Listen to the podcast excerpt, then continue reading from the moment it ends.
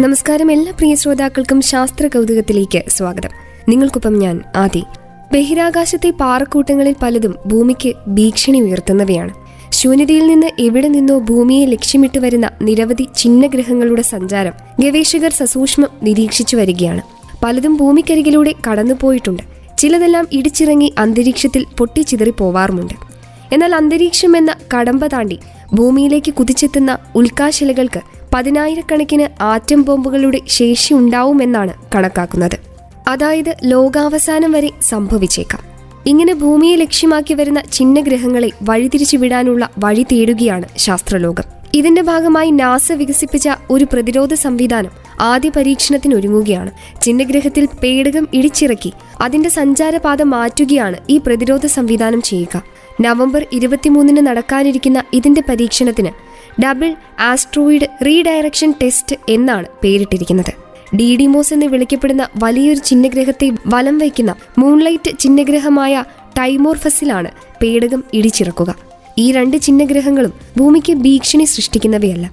പേടകത്തിന്റെ സഞ്ചാരവും അത് ചിഹ്നഗ്രഹത്തിൽ ഇടിച്ചിറങ്ങുന്നതുമെല്ലാം ദൂരദർശിനികൾ ഉപയോഗിച്ച് ഭൂമിയിൽ നിന്ന് നാസ നിരീക്ഷിക്കും. പരീക്ഷണത്തിന്റെ വിവരങ്ങൾ ശേഖരിക്കുകയും ചെയ്യും. അഞ്ഞൂറ്റി ഇരുപത്തിയഞ്ച് അടി വ്യാസമാണ് ഡൈമോർഫസ് എന്ന ചിഹ്നഗ്രഹത്തിനുള്ളത്. ഇതിനെ തകർക്കാൻ പേടകത്തിന് സാധിക്കുകയില്ല എങ്കിലും ഇതിന്റെ സഞ്ചാരപഥത്തിൽ മാറ്റം വരുത്താൻ സാധിക്കും. എന്നാൽ പേടകം ഇടിച്ചിറക്കുമ്പോൾ സഞ്ചാരപഥത്തിന് എത്രത്തോളം മാറ്റമുണ്ടാവുമെന്നത് വ്യക്തമല്ല. ചിഹ്നഗ്രഹത്തിന്റെ സ്വഭാവം പോലെയിരിക്കും അത്. നിരവധി സാങ്കേതിക ഉപകരണങ്ങൾ ഉപയോഗിച്ചാണ് ഡാർട്ട് നിർമ്മിച്ചിരിക്കുന്നത്. സ്പേസ് എക്സിന്റെ ഫാൽക്കൺ നയൻ റോക്കറ്റിലാണ് പേടകം വിക്ഷേപിക്കുക. ഡെങ്കി വൈറസിനെ പ്രതിരോധിക്കാൻ പുതിയ മാർഗം കണ്ടെത്തിയിരിക്കുകയാണ് ഇന്തോനേഷ്യ. വൈറസുള്ള കൊതുകിനെ പ്രതിരോധിക്കാനായി പുതിയൊരിനം കൊതുകിനെ ബ്രീഡ് ചെയ്തെടുത്തിരിക്കുകയാണ് ഇന്തോനേഷ്യയിലെ ഗവേഷകർ. പുതിയിനം കൊതുകിൽ ഡെങ്കി പോലെയുള്ള വൈറസിനെ പ്രതിരോധിക്കുന്ന ബാക്ടീരിയയും ഒപ്പമുണ്ടാകും. ബോൽബാച്ചിയ എന്ന ബാക്ടീരിയ അറുപത് ശതമാനം ജന്തുവർഗങ്ങളിലും കാണപ്പെടുന്നതാണ്.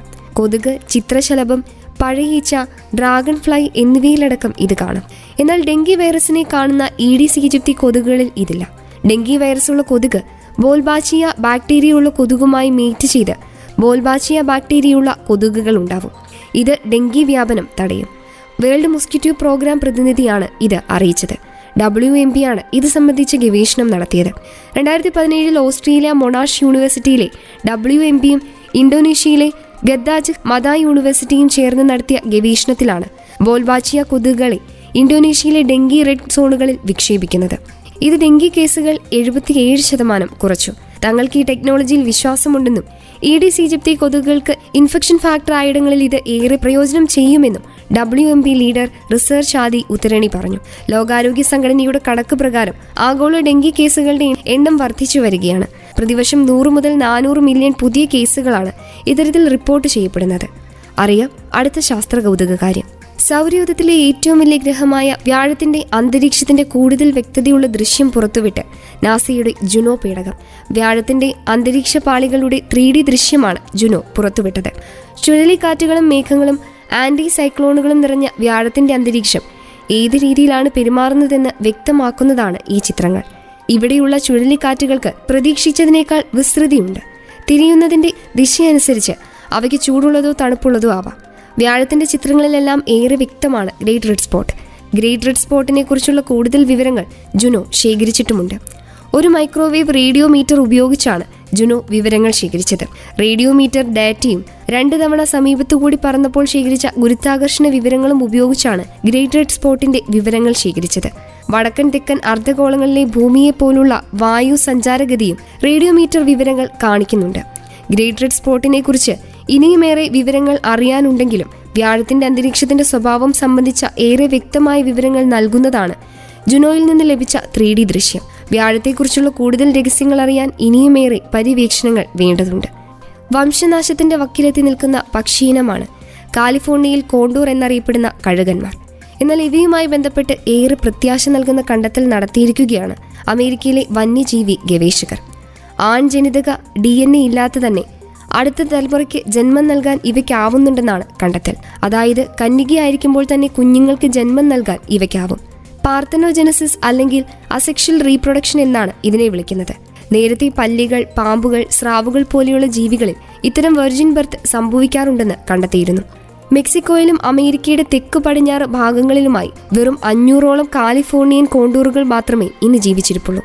ആയിരത്തി തൊള്ളായിരത്തി എൺപതുകളിൽ രണ്ട് ഡസനോളം മാത്രമേ ജീവിച്ചിരിപ്പുണ്ടായിരുന്നുള്ളൂ. വർഷങ്ങൾ നീണ്ട സംരക്ഷണ പരിപാലന പ്രവർത്തനങ്ങളിലൂടെയാണ് അടുത്ത കാലങ്ങളിലായി ഇവയുടെ എണ്ണത്തിൽ വർധനവുണ്ടായത്. സാൻഡിയാഗോ സൂ വൈൽഡ് ലൈഫ് അലയൻസിൽ നിന്നുള്ള കണ്ടെത്തൽ American genetic association journal of ഹെറിഡിറ്ററിയിൽ പ്രസിദ്ധീകരിച്ചിട്ടുണ്ട്. രണ്ടായിരത്തി ഒന്നിലും രണ്ടായിരത്തി ഒൻപതിലും വിരിഞ്ഞ കഴുകൻ കുഞ്ഞുങ്ങളിൽ നടത്തിയ ജനിതക പരിശോധനയിൽ അവയ്ക്ക് അവയുടെ ഡി എൻ എയിൽ ആൺപക്ഷികളുമായി ബന്ധമില്ലെന്നാണ് കണ്ടെത്തിയത്. മൃഗശാലയിൽ ആൺ കഴുകന്മാരുമായി ഇണചേർത്തിയാണ് പ്രജനനം നടത്താറുള്ളത്. എന്നാൽ കുഞ്ഞുങ്ങളുടെ ഡി എൻ എയിൽ അച്ഛൻ കഴുകന്റെ ജനിതക സാന്നിധ്യം ഉണ്ടായിരുന്നില്ല. നാനൂറ്റി അറുപത്തിയേഴ് ആൺകഴുകന്മാരെ ഇതിന്റെ ഭാഗമായി പരിശോധിച്ചിരുന്നു. ഇണചേരുന്നതിന് ആൺവർഗം ജീവിച്ചിരിക്കുമ്പോൾ തന്നെ പക്ഷികൾ മുട്ട വിരിയിച്ച് കുഞ്ഞുങ്ങൾ ഉണ്ടാക്കുന്നത് ആദ്യമായാണ്. പാർത്തനോജെനസിസ് അത്യപൂർവമായി സംഭവിക്കുന്ന ഒന്നാണ്. ഇത് മറ്റ് ജീവികളിൽ സംഭവിക്കുന്നതായി കണ്ടെത്തിയിട്ടുമുണ്ട്.